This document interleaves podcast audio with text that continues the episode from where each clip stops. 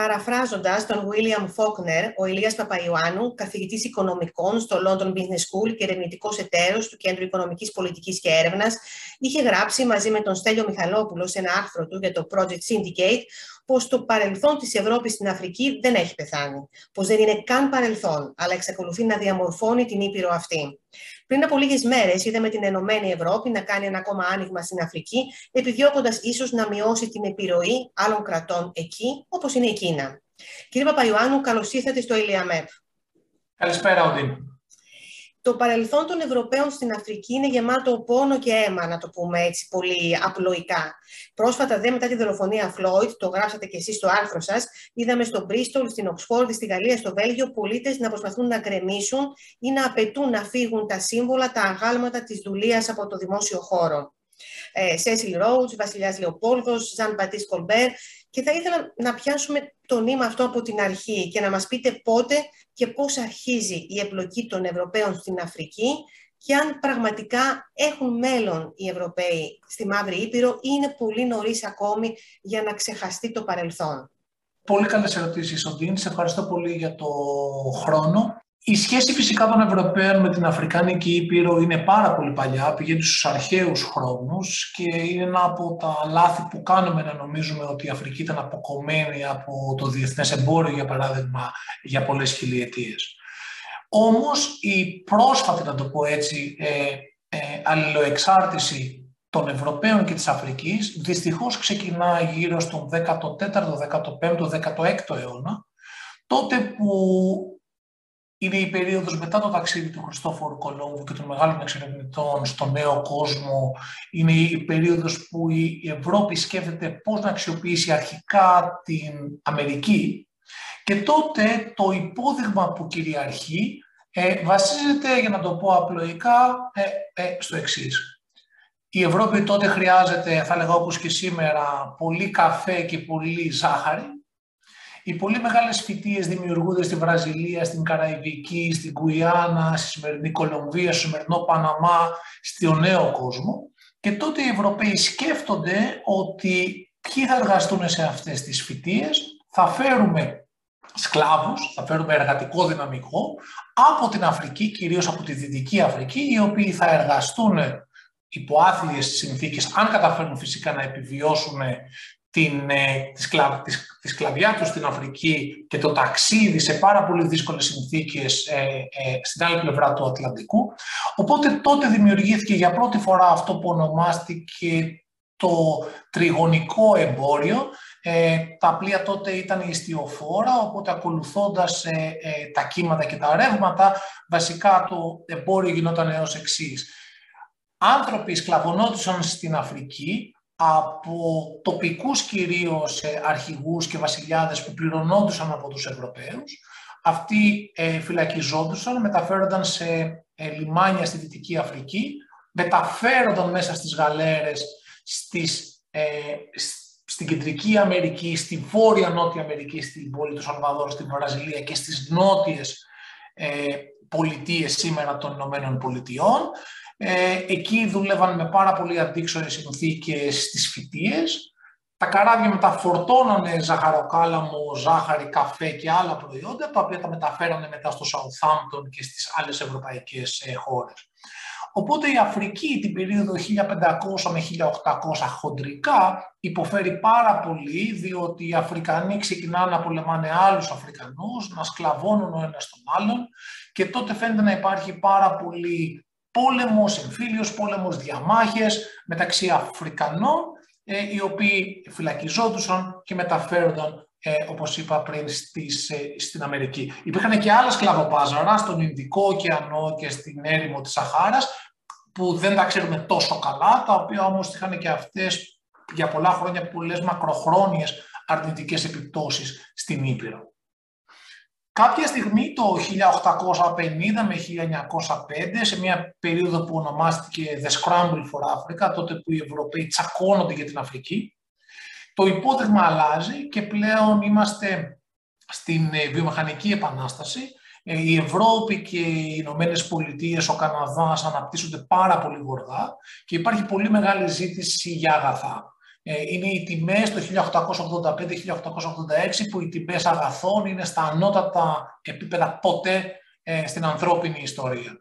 Τότε λοιπόν το υπόδειγμα κάπως αλλάζει και οι μεγάλες απεικιοκρατικές δυνάμεις τότε, κυρίως η Αγγλία και η Γαλλία, γιατί η Πορτογαλία και η Ισπανία είναι ήδη σε κάποια ύφεση, σε δεύτερο βαθμό η Γερμανία, μετά την ενοποίηση, ξεκινάνε πλέον να ενδιαφέρονται για την υποσεχάρη Αφρική, γιατί έχουν ζήτηση παράδειγμα για καουτσούκ, ε, για, ε, για λάδια ε, που θα χρησιμοποιήσουν για σαπούνια, ε, για βαμβάκι, γιατί είναι η άνθηση της... Ε, υπάρχει μια μεγάλη βιομηχανική ανάπτυξη στον τομέα αυτό και φυσικά για αγαθά όπως χρυσός, διαμάδια και, και πολύτιμους λίθους.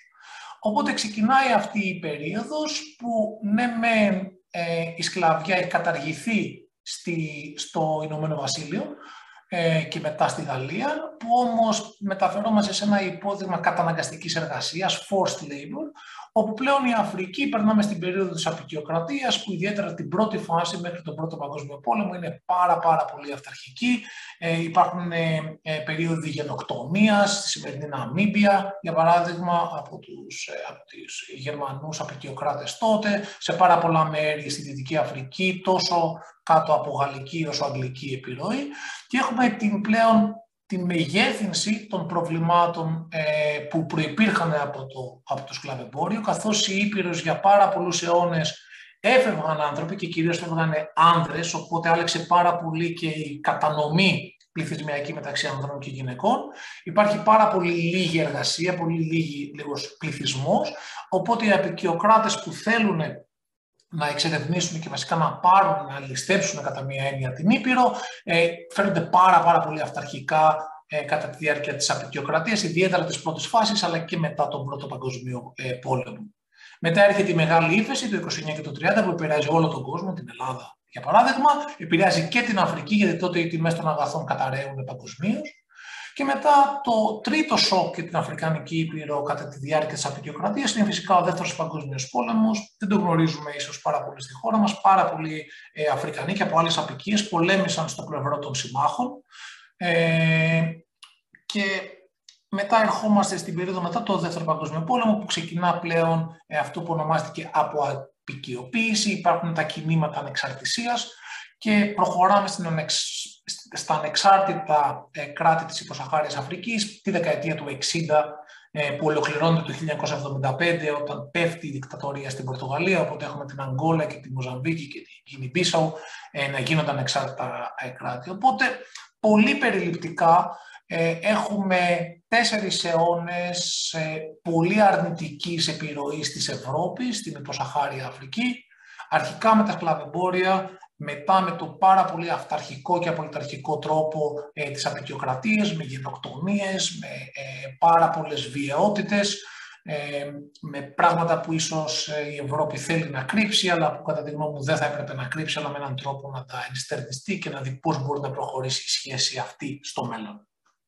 Τώρα, αυτή, ε, αυτό το βαρύ παρελθόν και αυτό το, ε, αυτές οι δύσκολες σχέσεις μεταξύ της Ευρώπης, της Ευρωπαϊκής Ένωσης πια και, των, ε, και της Αφρικής, πώς επηρεάζει την πραγματικότητα σήμερα. Ε, και υπάρχουν διαφορές ανάμεσα στις αφρικανικές χώρες, το, ανάλογα με το πώς βίωσαν δηλαδή τη δουλεία, άλλες ίσως λιγότερο, ε, λόγω της γεωγραφικής τους θέσης, με το πώς εξελίχθηκαν και παίζει και αυτό το δικό του ρόλο ξεκινήσω με το, με το πιο τοπικό, θα, το, το πιο ε, επίκαιρο θα έλεγα, ερώτημα.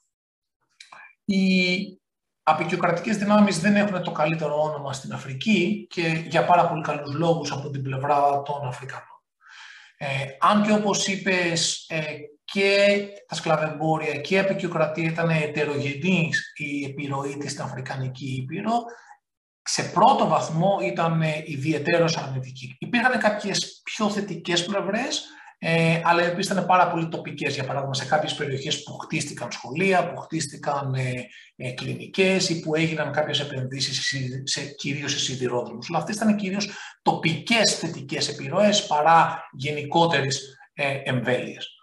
Σήμερα λοιπόν ε, η Ευρώπη, ε, όταν λέω σήμερα να αναφέρουμε τα τελευταία θα έλεγα 10 με 20 χρόνια, ε, βρίσκεται στη θέση ότι το brand name όχι απαραίτητα της Ευρώπης, αλλά της Αγγλίας, της Γαλλίας, της Γερμανίας και του Βελγίου, που είχαν μεγάλες κατοχές στην Αφρική ε, κατά τη διάρκεια της απεικιοκρατίας, δεν είναι θετικό. Και όχι μόνο αυτό, αλλά ο τρόπος με τον οποίο ε, οι Ευρωπαίοι επιχειρηματίες και πολιτικοί, θα έλεγα, και η κοινή γνώμη βλέπει την Αφρική, είναι σαν ένα μέρος πλούσιο σε ορυκτά, πλούσιο πιθανόν σε αγαθά, που το σκεφτόμαστε ως παροχή σήμερα κοβαλτίου που χρησιμοποιούμε στις μπαταρίες των κινητών μας τηλεφώνων για παράδειγμα, αλλά όχι τόσο πολύ για να φτιάξουμε μπαταρίες κινητών τηλεφώνων ή αυτοκινήτων στην Αφρική. Ένα άλλο καλό παράδειγμα είναι, για παράδειγμα, η Νιγηρία, μια από τις μεγαλύτερες ε, παραγωγικές χώρες πετρελαίου στον κόσμο, η Αγγόλα. Ε, ίσως θα σας εκπλήξει, οι χώρες αυτές εισάγουν βενζίνη, γιατί από τη μία μεν είναι πλούσιες, βγάζουν αργό πετρέλαιο, αλλά επειδή δεν υπάρχουν δηληστήρια, αυτό το πετρέλαιο εξάγεται, οπότε μετά οι χώρες αυτές αναγκάζονται να εισάγουν καύσιμα ή σε πάρα πολλές ε, περιπτώσεις να χρησιμοποιούν από πολύ κακής διαλογής δηλισμένο πετρέλαιο, που φυσικά καταστρέφει τις μηχανές και τα αυτοκίνητα.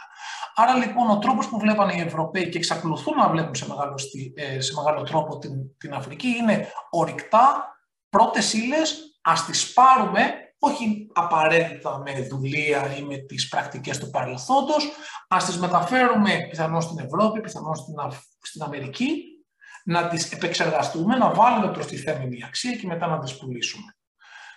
Αυτό λοιπόν το υπόδειγμα δυστυχώς ήταν ε, η καθιστική άποψη μέχρι το 2000, θα έλεγα μέχρι τη δεκαετία του 2000, που συμπίπτει με αυτό που ονομάζεται commodity super cycle, ο πολύ μεγάλος κύκλος των των αγαθών και τότε έχουμε για πρώτη φορά ένα νέο παίχτη, ένα νέο μεγάλο παίχτη, ο οποίος ακούει στο όνομα Κίνα και έχουμε αυτό που ονομάστηκε The New Scramble for Africa. Η νέα μάχη για την Αφρική, που πλέον έχει έναν πολύ ισχυρό καινούριο παίχτη, την Κίνα, η οποία όταν έρχεται στην Αφρική τη δεκαετία περίπου του 2000, έρχεται με ένα εισαγωγικά καθαρό όνομα, γιατί η Κίνα δεν ήταν μια απεικιοκρατική δύναμη, Δεύτερον, η Κίνα είχε κάποια ιδεολογική συγγένεια με την Αφρική, γιατί οι ηγέτες Αφρικανικής Ανεξαρτησίας, για παράδειγμα, ο Τζούλιος Νιερέρη, είχαν ένα σοσιαλιστικό παρελθόν, όχι απαραίτητα κομμουνιστικό, αλλά σοσιαλιστικό, οπότε υπήρχε μια σχετική ιδεολογική συγγένεια.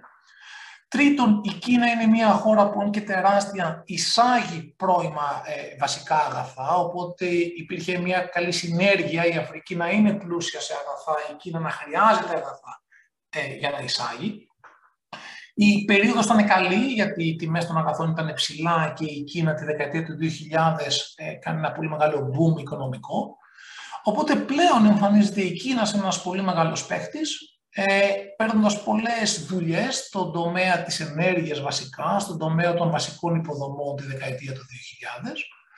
Ε, η Αμερική τότε ταλανίζεται με την κρίση του 8 μέχρι το 12, οπότε προσπαθεί με την ε, ε, κυβέρνηση του Μπάρακ Ομπάμα να έχει κάποιο ρόλο, αλλά η Κίνα είναι ο βασικός παίχτης.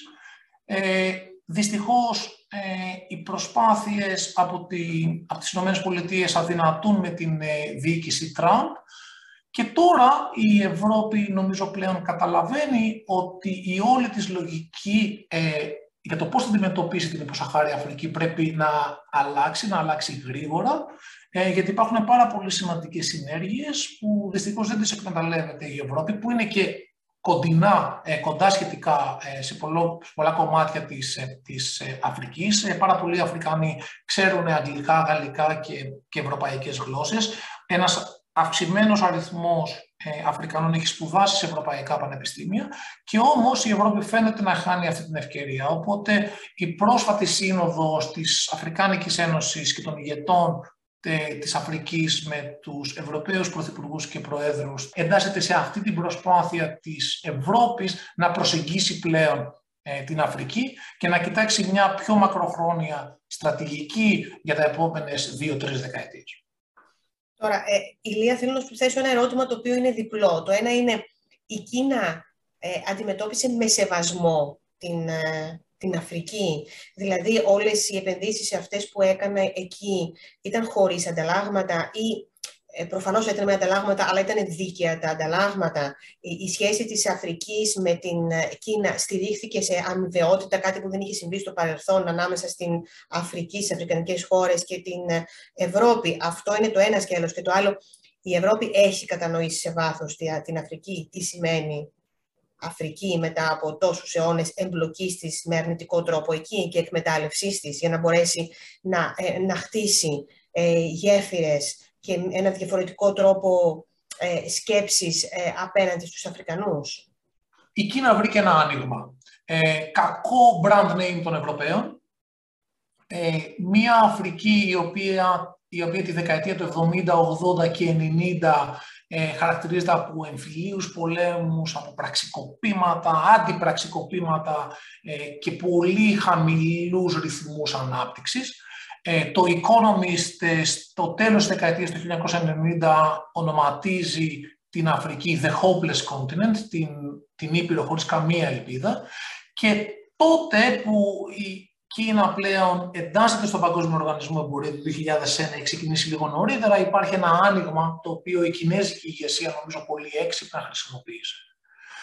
Οι διεθνείς σχέσεις ε, ε, όπως μάθαμε και στην Ελλάδα πρόσφατα, βασίζονται ε, στον συσχετισμό δυνάμεων και σαφέστατα στις αρχές της δεκαετίας του 2000 η Κίνα ε, ε, είχε, να το πούμε πολύ απλοϊκά, κάποιες μορφής πάνω χέρι, διότι ήταν διατεθειμένη να επενδύσεις στην Αφρικανική Ήπειρο που χρειαζόταν βασικές επενδύσεις και στο τομέα της ενέργειας, αλλά κυρίως σε δρόμους, σε σιδηρόδρομους, σε βασικές υποδομές. Οπότε βρέθηκε μια πολύ καλή συνέργεια. Να δώσω ένα παράδειγμα, γιατί κάνεις μια ερώτηση που είναι πλέον ε, η συζήτηση που συζητείται περισσότερο από όλα στη Νότια Αφρική, που επισκέπτομαι κάθε χρόνο με το London Business School.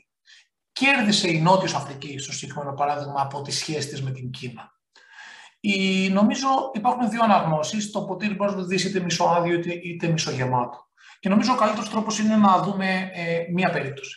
Ε, που νομίζω ακούγεται μακρινή, αλλά όπως θα, θα δείτε δεν είναι και τόσο μακρινή. Είναι το 2001-2002. Η Αγγόλα μόλις έχει τελειώσει ένας εμφύλιος πόλεμος μετά την ανεξαρτησία του 1975. Χρειάζεται απεγνωσμένα χρήματα να σταθεροποιήσει την οικονομία της και όπως άλλες χώρες ε, πάει στην Παγκόσμια Τράπεζα και στο Διεθνές Νομισματικό Ταμείο ε, ζητώντας χρηματοδότηση. Ε, οι διεθνείς οργανισμοί έρχονται ε, προτείνοντας ε, κάποιες μεταρρυθμίσεις. Το κομμάτι της Αγγόλα ήταν κυρίως για μείωση της διαφθοράς, ε, πιο ε, ανοιχτά βιβλία, ιδιαίτερα σχετικά με τη Sonangol, τον μεγάλο πετρελαϊκό οργανισμό που διαχειρίζεται τα πετρέλαια της Αγγόλα. Γίνονται πολλές διαπραγματεύσεις και τελικά μια ωραία ημέρα η Αγγόλα ανακοινώνει ότι δεν χρειάζεται χρήματα από το Διεθνές Νομισματικό Ταμείο και την Παγκόσμια Τράπεζα, τους δυτικούς θεσμούς για να το πω έτσι, που η Ευρώπη έχει πολύ μεγάλο ρόλο και ότι θα δανειστεί από μια κινέζικη τράπεζα και ένα consortium ε, κινέζικων ε, τραπεζών. Ε, με πολύ ευνοϊκότερους όρους και μάλιστα στην ανακοίνωση που γίνεται, όπως ε, αναφέρεις στην ερώτησή σου, ε, η Αγγόλα λέει ότι η Κίνα μας σεβάστηκε και μας μίλησε σαν ισότιμους εταίρους, ενώ ο τρόπος που μας αντιμετώπιζαν οι διεθνείς οργανισμοί ήταν λίγο αφιψηλού. Τι ξέρουμε μετά; Ε, η Κίνα κέρδισε από αυτή τη συμφωνία γιατί προμηθεύτηκε πετρέλαιο με προνομιακούς όρους ιδιαίτερα καθώς η τιμή του πετρελαίου αυξήθηκε ραγδαία την περίοδο 2003-2007, αποδείχθηκε μια πολύ καλή επένδυση από την πλευρά της Κίνας. Η Αγγόλα κέρδισε σε επενδύσεις στο κομμάτι της ενέργειας και κυρίως σε βασικές υποδομές. Άρα, αυτά να ξεκινήσουμε τα καλά. Τώρα, οι πιο αρνητικές εκφάνσεις είναι πρώτον ότι δεν υπήρξε κάποια ιδιαίτερη μεταφορά τεχνογνωσίας από την Κίνα στην Αγγόλα. Δεύτερον, στο κομμάτι της διαφθοράς και της έλλειψης διαφάνειας, τα πράγματα γίνανε μάλλον χειρότερα παρά καλύτερα. Μια τρίτον, ε, ένας πολύ μικρός αριθμός οικογενειών συνέχισε να καπηλεύεται και να κερδίζει τα περισσότερα από αυτή την ιδιαίτερη σχέση. Τέταρτον, ακόμα και οι δρόμοι και οι σιδηρόδρομοι και οι βασικές υποδομές που γίνανε με τη χρηματοδότηση της Κίνας, ε, σύντομα η Κίνα μετέφερε εργαζομένους στην Αγγόλα, οπότε είχε στο παράδοξο να υπάρχει πολύ ανθρώπινο δυναμικό που η Ιωνή θα μπορούσε να δουλέψει ε, στις κατασκευές και όμως ε, ε, είχαμε εργατικό δυναμικό που ερχόταν ε, κυρίως από τις μέσα περιοχές της, ε, της Κίνας. Ε, και όταν φυσικά οι τιμές του πετρελαίου πέσανε, υπήρξε μια αναδιαπραγμάτευση, δεν ήταν με πάρα πολύ καλούς όρους για την Αγκόλα. Αυτό είναι ένα από τα πάρα πολλά παραδείγματα που δείχνει την δυτή, ε, αν θέλετε, σχέση μεταξύ της Κίνας και στη συγκεκριμένη περίπτωση μιας αφρικανικής χώρας. Κάποια θετικά επενδύσεις, επενδύσεις που φαίνεται τουλάχιστον εκ των προτέρων να είναι χωρίς πολλές δεσμεύσεις, χωρίς πολλά προαπαιτούμενα για να το πω ε, στη γλώσσα που καταλαβαίνουμε ίσως καλύτερα στην Ελλάδα και όμως με κάποιες πιο αρνητικές θα έλεγα ε, μεσοπρόθεσμες και μακροχρόνιες ε, επιπτώσεις. Οπότε πλέον η Ευρώπη ίσως τώρα να αισθάνεται και υπάρχουν κάποια πρώιμα στοιχεία που δείχνουν αυτό ότι πλέον υπάρχει μια η εικόνα της Κίνας που ήταν πάρα πολύ θετική πριν από 10-20 χρόνια πλέον φαίνεται να ξεθοριάζει κάπως οπότε ίσως πλέον να δημιουργείται ένα άνοιγμα για την Ευρώπη ιδιαίτερα νομίζω αν η Ευρώπη εμφανιστεί μαζί σαν Ευρωπαϊκή Ένωση γιατί από την πλευρά της Αφρικής είναι πολύ καλύτερα να εμφανίζεσαι ως Ευρωπαϊκή Ένωση παρά ως Αγγλία, ως Γαλλία. Καταλαβαίνω βέβαια ότι η Αγγλία τώρα δεν είναι στην Ευρωπαϊκή Ένωση. Ως η συγκεκριμένη χώρα που πιθανόν να υπάρχει μια πάρα πολύ αρνητική ε, συσχέτιση με το πολύ καταστροφικό και επιβλαβές παρελθόν των σκλαβεμπορίων ε, ή της απεικιοκρατίας.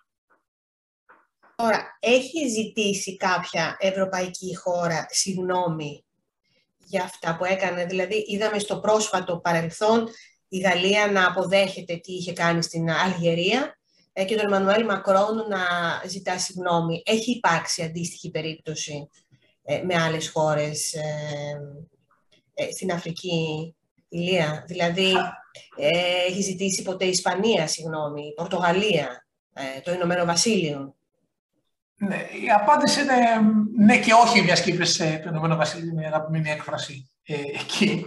Ε, πρόσφατα, για να ξεκινάμε με τα θετικά, η Γερμανία ε, δέχτηκε το ρόλο της ε, ε στην Αμίμπια τότε, στο πρώιμο στάδιο της απεικιοκρατίας και στη γενοκτονία των Νάμα και των Χερέρο, δύο μεγάλων εθνοτήτων εκεί.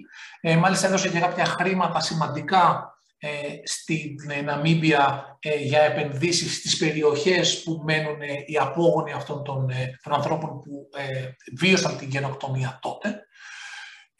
Το Βέλγιο πρόσφατα έκανε μια ανακοίνωση, νομίζω στη θετική κατεύθυνση και ζητώντας συγγνώμη για την απεικιοκρατία, αλλά κυρίως ζητώντας συγγνώμη για τον ρόλο που είχε το Βέλγιο Μόλις το Κογκό έγινε ανεξάρτητο και στη δολοφονία του πατρίς Λουμπούμπα και βασικά στην άνοδο στην, ε, ε, ε, στην εξουσία στο Κόγκο του Μομπούτου που ήταν καταστροφική, ο Μομπούτου σε Σεσόκου ήταν η προσωποποίηση της διαφοράς και της κλεπτοκρατίας σε όλο τον κόσμο για τρεις δεκαετίες, βλέπεις όλο ένα και περισσότερο μια ειλικρινή, θα έλεγα, προσπάθεια των Ευρωπαίων να δεχτούν τα λάθη τους. Σε αυτό νομίζω συμβάλλει και λίγο ο τομέας μου, έχουμε όλο ένα και περισσότερο έρευνα που απεικονίζει με ορθά στοιχεία τις βιαιότητες ε, που γίνανε κατά τη διάρκεια της απειλοκρατίας και την πρώιμη περίοδο του σκλαβεμπορίου.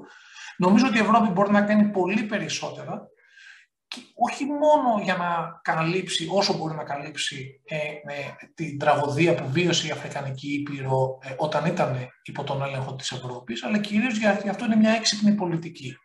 Για παράδειγμα, η Ευρώπη έχει πολλές καλές κατασκευαστικές εταιρείες, πολλές γαλλικές εταιρείες έχουν πολύ καλή τεχνογνωσία στο κομμάτι της διαχείρισης υδάτινων πόρων. Για παράδειγμα, ε, πολλές ευρωπαϊκές χώρες, κυρίως η Σκανδιναβία, έχουν καλή τεχνογνωσία στο κομμάτι τους, της ξυλίας. Αυτοί είναι τομείς που χρειάζεται η Αφρική. Η Αφρική για να για, να δώσουμε μερικά στοιχεία, έχει πάρα πολύ λίγους δρόμους, πολύ λίγους σιδηρόδρομους, έχει έλλειψη βασικών υποδομών σε πολλά σημεία, ιδιαίτερα έξω από τις μεγάλες πόλεις. Αυτή είναι τομείς που η Ευρώπη ξέρει να κάνει καλά ε, και εδώ λοιπόν υπάρχει κάτι ότι και μπορεί να είναι μια καλή έξυπνη επένδυση και αυτό να βοηθήσει πιθανόν εκατομμύρια ανθρώπους να βγουν ε, από την φτώχεια ή να, ή, να κερδίσουν σε ανθρώπινο ε, κεφάλαιο τις δεκαετίες που έρχεται. Άρα αυτός είναι ένας πρώτος τρόπος που νομίζω ότι είναι μια έξυπνη λογική και για την Αφρική και για την Ευρωπαϊκή Ένωση να έρθουν κοντύτερα. Δεύτερον, η Ευρώπη μπορεί να κάνει πολλά περισσότερα στο κομμάτι των θεσμών. Να γίνω πιο συγκεκριμένος. Τα τελευταία τρία χρόνια έχουμε γύρω στα 10 πραξικοπήματα σε χώρες κυρίως της Δυτικής Αφρικής. Στην Κίνη πίσω, ε, στην Κίνη, στο Μάλι, στο Νίγηρα. Έχουμε πάρα πολύ αναταραχή ακόμα στο βόρειο κομμάτι της Νιγηρίας, παρόλο που η Νιγηρία, η οικονομία της ε, πάει πάρα πολύ γοργά. Αυτή είναι τομείς που η Ευρώπη θα μπορούσε να βοηθήσει πάρα πολύ, ε, με πολύ πιο έντονο τρόπο. Και αυτό είναι έξυπνη πολιτική για την Ευρώπη για δύο λόγους. Πρώτον, όσο θωρακίζει στην Αφρική και ιδιαίτερα τις χώρες της Σαχέλ, νότια της Σαχάρας, τόσο κατά μία έννοια προστατεύεις τα σύνορά σου, άρα είναι μία έξυπνη πολιτική ασφάλειας. Δεύτερον, είναι μια έξυπνη πολιτική ανάπτυξης των χωρών αυτών, γιατί προστατεύοντας τους από την ε, απολυταρχία και τη δικτατορία ενισχύει την οικονομική δραστηριότητα. Τρίτον, αν υπάρχει σχετική ησυχία και σχετική ηρεμία όπως υπήρχε την τελευταία 15 ε, ετία, τόσο ευκολότερο κάνει το επενδυτικό κλίμα για ε, επενδυτές. Και όταν λέω επενδυτές δεν αναφέρω μόνο σε πολύ μεγάλα φάνση, σε πολύ μεγάλες τράπεζες και σε μικρότερες ε, εμβέλειες επενδυτές να πάνε να δουλέψουν σε χώρες της Αφρικής από την Ευρώπη, να φέρουν την τεχνογνωσία τους, τις δεξιότητες τους, να παντρευτούν αυτές οι δεξιότητες τους με τις τοπικές και να έχουμε ε, ένα θαύμα που νομίζω μπορούμε να έχουμε, ένα ε, αναπτυξιακό θαύμα στην ε, Αφρική τα επόμενα 50 χρόνια.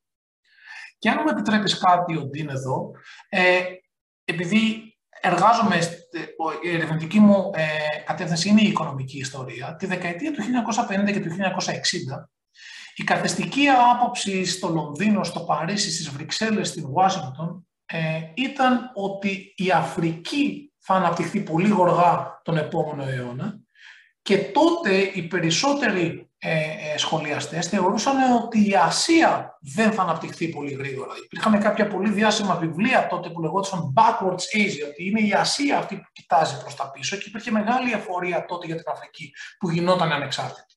Αποδείχθηκε πόσο λάθος είχαν οι σχολιαστές, οι επιφανείς δημοσιογράφοι, οι επιφανείς ακαδημαϊκοί γιατί ήταν η Ασία που τράβηξε την παγκόσμια οικονομία τα τελευταία 50 χρόνια και όχι η Αφρική. Αυτό νομίζω μπορεί να μεταστραφεί, ιδιαίτερα καθώς η ανάπτυξη, ο ρυθμός ανάπτυξης στην Ασία αναγκαστικά θα μειώνεται καθώς οι χώρες αυτές γίνονται πλουσιότερες.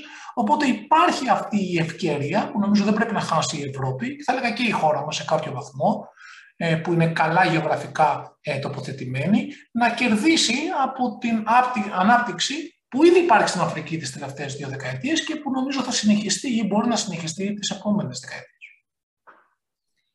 Ε, θέλω τώρα ε, να μιλήσουμε και λίγο για την ε, Τουρκία. πριν κάνουμε αυτό το podcast, αυτή τη συζήτηση, μιλώντας, μου είχες αναφέρει την ήπια δύναμη βοηθείας που έτεινε η Τουρκία ε, στην Αφρική και ε, το βρήκα πάρα πολύ ενδιαφέρον ε, και ήταν κάτι που ενδεχομένως οι άνθρωποι οι οποίοι δεν ασχολούνται πολύ δεν θα μπορούσαν να το φανταστούν καν. Πώς μια χώρα λοιπόν μπορεί με ένα διπλωματικό και πολύ ήπιο τρόπο να παίξει ουσιαστικό ρόλο στην Αφρική.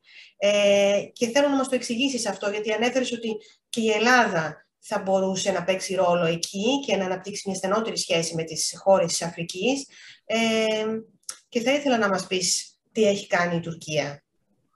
Ναι, να ξεκινήσουμε με την Τουρκία. Η Τουρκία λοιπόν από το 2002-2003 τότε που ήρθε το, το κόμμα του Προέδρου Ερδογάν στην, ε, στην κυβέρνηση με πολύ βέβαια διαφορετική ατζέντα τότε από την σημερινή, αυτό είναι σημαντικό, ε, ξεκίνησε μια πολιτική προσέγγισης αρχικά της Σαχέλ και της Σαχάριας Αφρικής που υπήρχε και όλας ε, ο κοινός τόπος της θρησκείας σε κάποιο βαθμό και να κάνει μια έξυπνη θα έλεγα εξωτερική πολιτική ε, χρησιμοποιώντας για παράδειγμα δύο εργαλεία που είναι πολύ ενδιαφέροντα. Πρώτον, ε, τουρκικές πρεσβείες ε, σε πάρα πολλά μέρη της Αφρικής, νομίζω στην μεγάλη πλειονότητα των αφρικανικών χωρών, ε, προξενία σε πάρα πολλές άλλες πόλεις της υποσαχάριας Αφρικής και το δεύτερο, ο δεύτερος μοχλός ε, ε soft power ε, από την πλευρά της Τουρκίας ήταν ε, οι τουρκικές αερογραμμές, οι οποίες τότε ξεκίνησαν την πολύ γοργή αλλά πολύ σταθερή ανάπτυξή τους. Πλέον ε, σχεδόν σε όλες τις αφρικανικές ε, χώρες μπορείς να πας κατευθείαν από την Κωνσταντινούπολη. Ε, ήταν μια συγκεκριμένη πολιτική ε, του κυβερνώντος κόμματος της Τουρκίας που έγινε σε συνεργασία με τις τουρκικές αερογραμμές που η κυβέρνηση έχει πολύ μεγάλη επιρροή και μεγάλο ε, κομμάτι μετοχών. Και ξέρουμε από το κομμάτι της οικονομικής έρευνας ότι το άνοιγμα πρεσβειών, το άνοιγμα προξενείων και κάποιες μορφή soft power μετράνε τόσο για τις άμεσες επενδύσεις όσο και για το διεθνές εμπόριο. Άρα αυτή η πολιτική βοήθησε την Τουρκία και σε επίπεδο ε, κατά μία έννοια πρεστής και, και πολιτικής επιρροής, αλλά και πιο σημαντικά ε, στις επενδύσεις των τουρκικών επιχειρήσεων στην Αφρική, στο εμπόριο μεταξύ Τουρκίας και σχεδόν της πλειονότητας των ε, χωρών της Υποσαχάριας Αφρικής, αλλά περισσότερες δουλειές για τους, ε, ε, για τους υπαλλήλους, εργαζόμενους ε, στην Τουρκία. Ε, και πλέον η Τουρκία είναι ένας υπολογίσιμος παίχτης ε, σε πάρα πολλές ε, αφρικανικές χώρες. Και νομίζω αυτό είναι ένα παράδειγμα που σαν χώρα, σαν Ελλάδα μπορούμε να μάθουμε. Πιστεύεις ότι στο μέλλον τα αφρικανικά καθεστώτα θα αλλάξουν, θα γίνουν πιο δημοκρατικά ή ε, θα πάρει πολύ διάστημα ακόμα, πάρα πολλά χρόνια ακόμα ε, για να γίνει αυτή η αλλαγή; Το, το θέμα της, της δημοκρατίας και της ε, διαφθοράς και το πώς διαχειρίζονται πια ήδη οι Αφρικανοί την, την ζωή τους θα παίξει ουσιαστικό ρόλο στο μέλλον. Φυσικά και αυτό είναι κάτι που όλοι θέλουμε να γίνει. Το πρώτο σκέλος της απάντησης για τον εκδημοκρατισμό και τους θεσμούς στην Αφρική έχει ήδη απαντηθεί. Τα τελευταία 20 χρόνια, περίπου από, από τότε που το Economist έγραψε αυτό το περιβόητο πρωτοσέλιδο άρθρο The Hopeless Continent, η, η, η Ήπειρος χωρίς καμία ελπίδα, έχουμε δει σημαντικές μεταβάσεις από απολυταρχικά καθεστώτα σε δημοκρατία. Το καλύτερο παράδειγμα θα έλεγα είναι η Νιγηρία, η μεγαλύτερη ε, ε, σε, σε πληθυσμιακά χώρα της ε, Αφρικής. Ε, δεν είναι τέλειες εκλογές, ε, αλλά σίγουρα έχουμε δει μεταβάσεις, ε, μεταβάσεις πολιτικές ε, μεταξύ δημοκρατικά εκλεγμένων προέδρων. Έχουμε δει κάποιες συμφωνίες για το πώς θα μοιραστεί η πολιτική εξουσία σε μια τόσο ετερογενή και μεγάλη χώρα και βλέπουμε σημαντικά βήματα σε πάρα πολλά μέρη της Αφρικής. Υπάρχουν κίνδυνοι και οπισθοδρομήσεις και νομίζω ότι αυτή τη στιγμή βρισκόμαστε στο μεγάλο ρίσκο της μεγάλης οπισθοδρόμησης όπως ανέφερα πριν με τα πραξικοπήματα σε πολλές χώρες, κυρίως της Δυτικής Αφρικής. Ε, αλλά νομίζω ότι τα πράγματα είναι κυρίως θετικά, γιατί η ισχυρότερη συσχέτιση της δημοκρατίας και των θεσμών είναι η οικονομική ανάπτυξη και ο οικονομικός εξυγχρονισμός. Έχουμε δει τα τελευταία 15 με 20 χρόνια μία εκβάθυνση της, των δημοκρατικών θεσμών που πηγαίνει ταυτόχρονα με κάποια σημαντική οικονομική ανάπτυξη, ε, κυρίως σε κάποια μέρη της Αφρικής. Άρα νομίζω ότι σαν Ευρωπαϊκή Ένωση μπορούμε να βοηθήσουμε εδώ, να μειώσουμε πιθανόν το ρίσκο ε, κάποιες χώρες ή κάποιες αρκετές χώρες να επανέλθουν ε, δυστυχώς στον φαύλο κύκλο πραξικόπημα, ε, πείνα, ε, διαφθορά και να συνεχίσουμε σε αυτό το, σε αυτό το trend που έχει δημιουργηθεί, δημιουργηθεί τα τελευταία 20 χρόνια. Ε, πολλά μπορούν να γίνουν. Ε, επειδή μου αρέσει να είμαι αισιόδοξος και στην έρευνά μου κοιτάζω για παράδειγμα στοιχεία ε, μορφωτικού επίπεδου, ε, έχουμε δει σημαντικές αυξήσεις. Ε, να δώσω παράδειγμα, στο London Business School και παλιά που δούλευα στις Ηνωμένες Πολιτείες, στο Dartmouth, στο Harvard, στο MIT, βλέπεις όλο ένα και περισσότερο Αφρικανούς φοιτητές. Ε, βλέπεις όλο ένα και περισσότερους Αφρικανούς φοιτητές που θέλουν να γυρίσουν στην Αφρική, πιθανόν να δουλέψουν κάποια χρόνια στο Ηνωμένο Βασίλειο, μετά θέλουν να γυρίσουν ε, στην Αγγόλα, για παράδειγμα, ε, που ανέφερα πριν. Ε, να, να πω άλλα θετικά. Ε, στο London Business School πλέον έχω Πορτογάλους φοιτητές οι οποίοι θέλουν να, να πάνε να δουλέψουν στην Αφρική χρησιμοποιώντας κάποιες ε, σχέσεις που υπάρχουν ακόμα μεταξύ της Πορτογαλίας, της Αγκόλας και της Μοζαμβίκης. Άρα νομίζω ότι τα πράγματα είναι περισσότερο θετικά, χωρίς βέβαια να παραγνωρίζουμε ε, τα ρίσκα ε, που υπάρχουν. Ηλία Παπαϊωάννου, να σε ευχαριστήσω πάρα πολύ για αυτή τη συζήτηση. Μας βοήθησες πολύ να κατανοήσουμε τι έχει συμβεί στην Αφρική, τι συμβαίνει τώρα και ενδεχομένως τα επόμενα βήματα και της Μαύρης Υπήρου, αλλά και σε σχέση με την Ευρώπη και την Ευρωπαϊκή Ένωση. Σε ευχαριστώ πολύ, Οντίν. Ευχαριστώ πολύ.